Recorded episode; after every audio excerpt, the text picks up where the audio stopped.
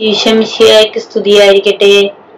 Bible രണ്ടായിരത്തി ഇരുപത്തിരണ്ട് ഇരുന്നൂറ്റി അറുപത്തിരണ്ടാം ദിവസം. ഇന്ന് സെപ്റ്റംബർ പത്തൊമ്പത്. ഇന്നത്തെ വായന ബൈബിളിലെ മുപ്പത്തിമൂന്നാമത്തെ പുസ്തകമായ എസ് എ പുസ്തകത്തിൽ നിന്നും അധ്യായങ്ങൾ മുപ്പത്തിയേഴ് മുതൽ മുപ്പത്തൊമ്പത് വരെ. ഇന്നത്തെ വായന വിവാഹ ജീവിതത്തിലെ പൊരുത്തക്കേടുകൾ മൂലം മാനസികമായി സംഘർഷം അനുഭവിക്കുന്ന എല്ലാ വ്യക്തികളെയും സമർപ്പിച്ച് പ്രാർത്ഥിക്കാം. അധ്യായം മുപ്പത്തേഴ്. അസ്ഥികളുടെ താഴ്വര കർത്താവിന്റെ കരം എന്റെ മേൽ വന്നു. അവിടുന്ന് എന്റെ ആത്മാവിനാൽ എന്നെ നയിച്ച് അസ്ഥികൾ നിറഞ്ഞൊരു താഴ്വരയിൽ കൊണ്ടുവന്നു നിർത്തി. അവിടുന്ന് എന്നെ അവയുടെ ചുറ്റും നടത്തി. അവ വളരെയേറെ ഉണ്ടായിരുന്നു. അവ ഉണങ്ങി വരണ്ടിരുന്നു. അവിടുന്ന് എന്നോട് ചോദിച്ചു മനുഷ്യപുത്ര ഈ അസ്ഥികൾക്ക് ജീവിക്കാനാകുമോ? ഞാൻ പറഞ്ഞു ദയമായ കർത്താവെ അങ്ങേക്കറിയാമല്ലോ. അവിടുന്ന് എന്നോട് അരടി ചെയ്തു ഈ അസ്ഥികളോട് നീ പ്രവചിക്കുക വരണ്ട അസ്ഥികളെ കർത്താവിന്റെ വചനം ശ്രവിക്കുവിൻ എന്ന് അവയോട് പറയുക. ദൈവമായ കർത്താവ് ഈ അസ്ഥികളോട് അരളി ചെയ്യുന്നു ഇതാ ഞാൻ നിങ്ങളിൽ പ്രാണൻ നിവേശിപ്പിക്കും നിങ്ങൾ ജീവിക്കും. ഞാൻ നിങ്ങളുടെ മേൽ ഞരമ്പുകൾ വെച്ച് പിടിപ്പിക്കുകയും മാംസം വളർത്തുകയും ചർമ്മം പൊതിയുകയും നിങ്ങളിൽ പ്രാണൻ നിവേശിപ്പിക്കുകയും ചെയ്യും. നിങ്ങൾ ജീവൻ പ്രാപിക്കും ഞാനാണ് കർത്താവ് എന്ന് അപ്പോൾ നിങ്ങൾ അറിയും. എന്നോട് കൽപ്പിച്ചത് പോലെ ഞാൻ പ്രവചിച്ചു. ഞാൻ പ്രവചിച്ചപ്പോൾ ഒരു ശബ്ദമുണ്ടായി. ഒരു കിരുകുരാ ശബ്ദം. വേർപെട്ടുപോയ അസ്ഥികൾ തമ്മിൽ ചേർന്നു. ഞാൻ നോക്കിയപ്പോൾ ഞരമ്പും മാംസവും അവയുടെ മേൽ വന്നിരുന്നു. ചർമ്മം അവയെ പൊതിഞ്ഞിരുന്നു. എന്നാൽ അവയ്ക്ക് പ്രാണൻ ഉണ്ടായിരുന്നില്ല അവിടുന്ന് എന്നോട് അരുളി ചെയ്തു മനുഷ്യപുത്ര ജീവശാസ്ത്രത്തോട് പ്രവചിക്കുക. മനുഷ്യപുത്ര ജീവശാസ്ത്രോട് പറയുക ദയമായ കർത്താവ് അരളി ചെയ്യുന്നു ജീവശാസ്ത്രമേ നീ നാല് വായുക്കളിൽ നിന്ന് വന്ന് ഈ നിഹിതന്മാരുടെ മേൽ വീശുക. അവർക്ക് ജീവൻ ഉണ്ടാകട്ടെ അവിടുന്ന് കൽപ്പിച്ചതുപോലെ ഞാൻ പ്രവചിച്ചു. അപ്പോൾ ജീവശ്വാസം അവരിൽ പ്രവേശിച്ചു. അവർ ജീവൻ പ്രാപിച്ചു. വളരെ വലിയൊരു സൈന്യം പോലെ അവർ എഴുന്നേറ്റ് നിന്നു.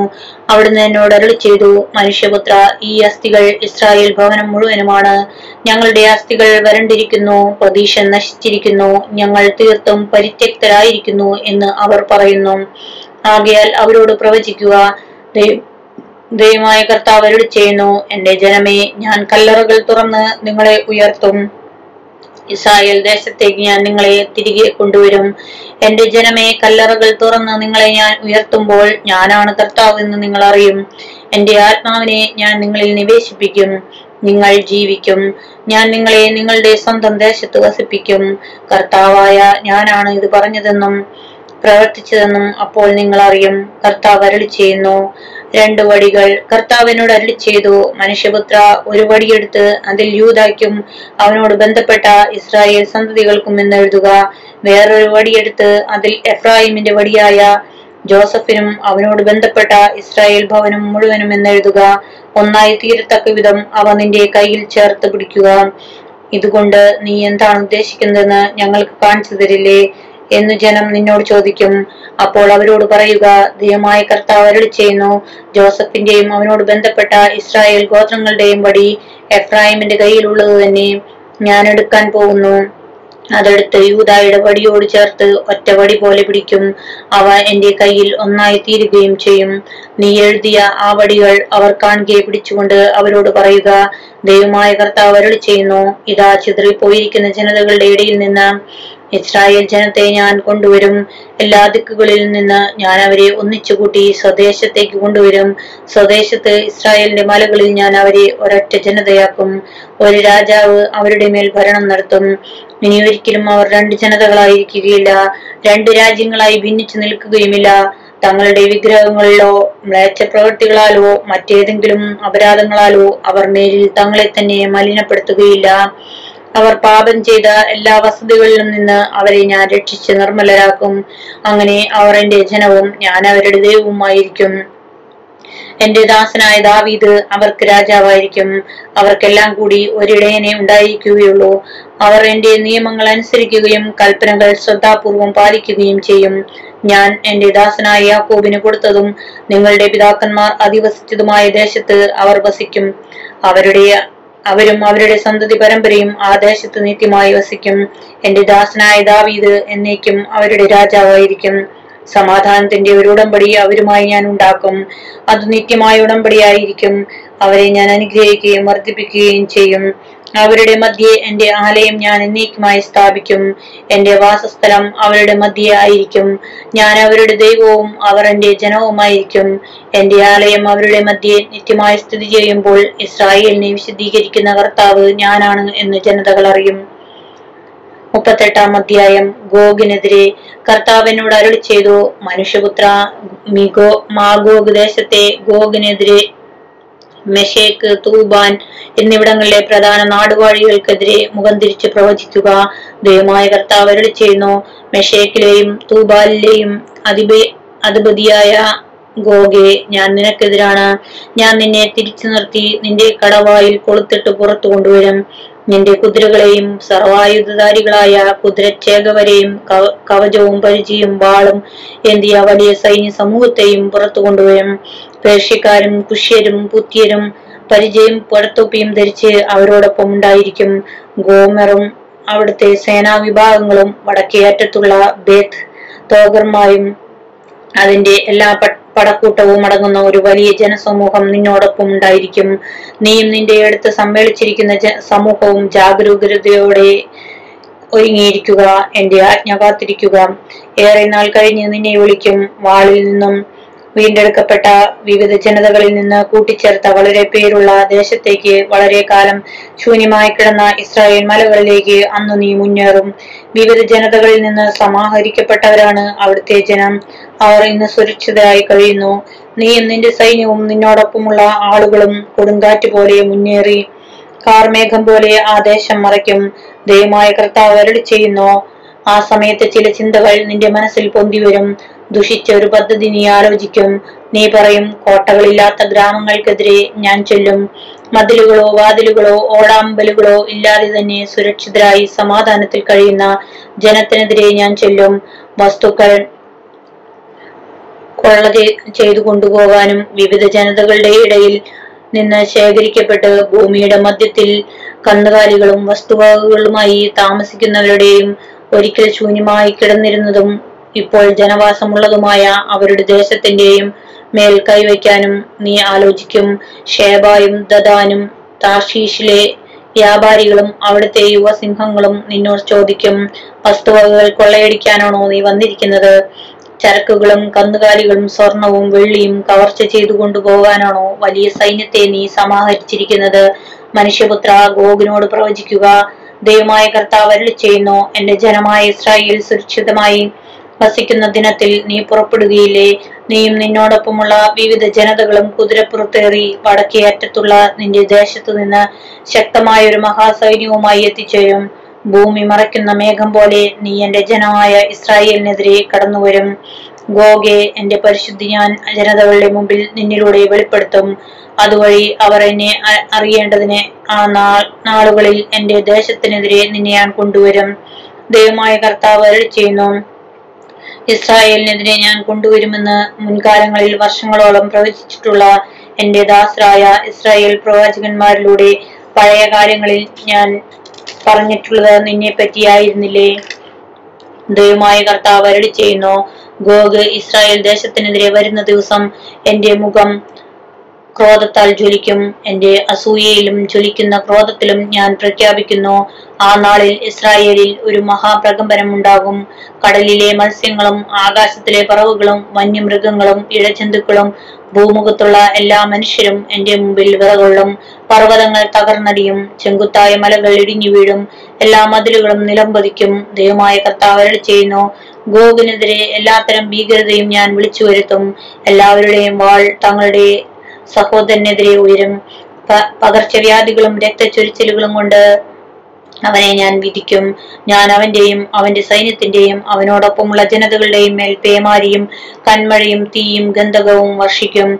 അങ്ങനെ അനേകം ജനതകളുടെ മുമ്പിൽ ഞാൻ എന്നെ തന്നെ വെളിപ്പെടുത്തുകയും എന്റെ വിശുദ്ധിയും മഹത്വവും കാണിച്ചു കൊടുക്കുകയും ചെയ്യും. ഞാനാണ് കർത്താവെന്ന് അപ്പോൾ അവർ അറിയും. മുപ്പത്തൊമ്പതാം അധ്യായം. ഗോഗിന്റെ പതനം. മനുഷ്യപുത്ര ഗോഗിനെതിരെ പ്രവചിക്കുക. ദൈവമായ കർത്താവ് അരുളി ചെയ്യുന്നു. മെഷേക്കിന്റെയും തൂബാലിന്റെയും അധിപതിയായ ഗോഗെ ഞാൻ നിനക്കെതിരാണ്. ഞാൻ നിന്നെ തിരിച്ച് വടക്കേ അറ്റത്തു നിന്ന് ഇസ്രായേൽ മലകൾക്കെതിരെ കൊണ്ടുവരും. നിന്റെ ഇടത്തു കൈയിൽ നിന്ന് വില്ല് തെറിപ്പിച്ചു കളയും. വലത്തു കൈയിൽ നിന്ന് അമ്പുകൾ താഴെ വീട്ടും നീയും നിന്റെ സൈന്യവും നിന്നോടൊപ്പമുള്ള ജനതയും ഇസ്രായേൽ മലകളിൽ വീഴും. എല്ലാവിധ ഹിംസ്ര പക്ഷികൾക്കും വന്യമൃഗങ്ങൾക്കും ഇരയായി നിന്നെ ഞാൻ കൊടുക്കും. ദൈവമായ കർത്താവ് വരളി ചെയ്യുന്നു നീ തുറസായ സ്ഥലത്ത് വീഴും. ഞാനാണിത് പറഞ്ഞിരിക്കുന്നത്. മാഗോഗിലും തീരദേശങ്ങളിൽ സുരക്ഷിതരായി വസിക്കുന്നവരുടെ ഇടയിലും ഞാൻ അഗ്നി വർഷിക്കും. ഞാനാണ് കർത്താവെന്ന് അവർ അറിയും. എന്റെ ജനമായ ഇസ്രായേലിന്റെ മധ്യേ എന്റെ പരിശുദ്ധ നാമം ഞാൻ വെളിപ്പെടുത്തും. എന്റെ പരിശുദ്ധ നാമം ഇനിയൊരിക്കലും അശുദ്ധമാക്കാൻ ഞാൻ അനുവദിക്കുകയില്ല. ഞാനാണ് ഇസ്രായേലിന്റെ പരിശുദ്ധനായ കർത്താവെന്ന് ജനതകൾ അറിയും. ദൈവമായ കർത്താവ് അരടി ചെയ്യുന്നു. ഇതാ അത് വരുന്നു. അത് സംഭവിക്കുക തന്നെ ചെയ്യും. ആ ദിനത്തെ കുറിച്ചാണ് ഞാൻ പറഞ്ഞിരിക്കുന്നത്. അപ്പോൾ ഇസ്രായേൽ നഗരങ്ങളിൽ വസിക്കുന്നവർ പുറത്തു വന്ന് പരിച കവച് കവചം വില്ല് അമ്പ് ഗത കുന്തം എന്നീ ആയുധങ്ങൾ കൊണ്ട് ഏഴു വർഷത്തേക്ക് തീ കത്തിക്കും.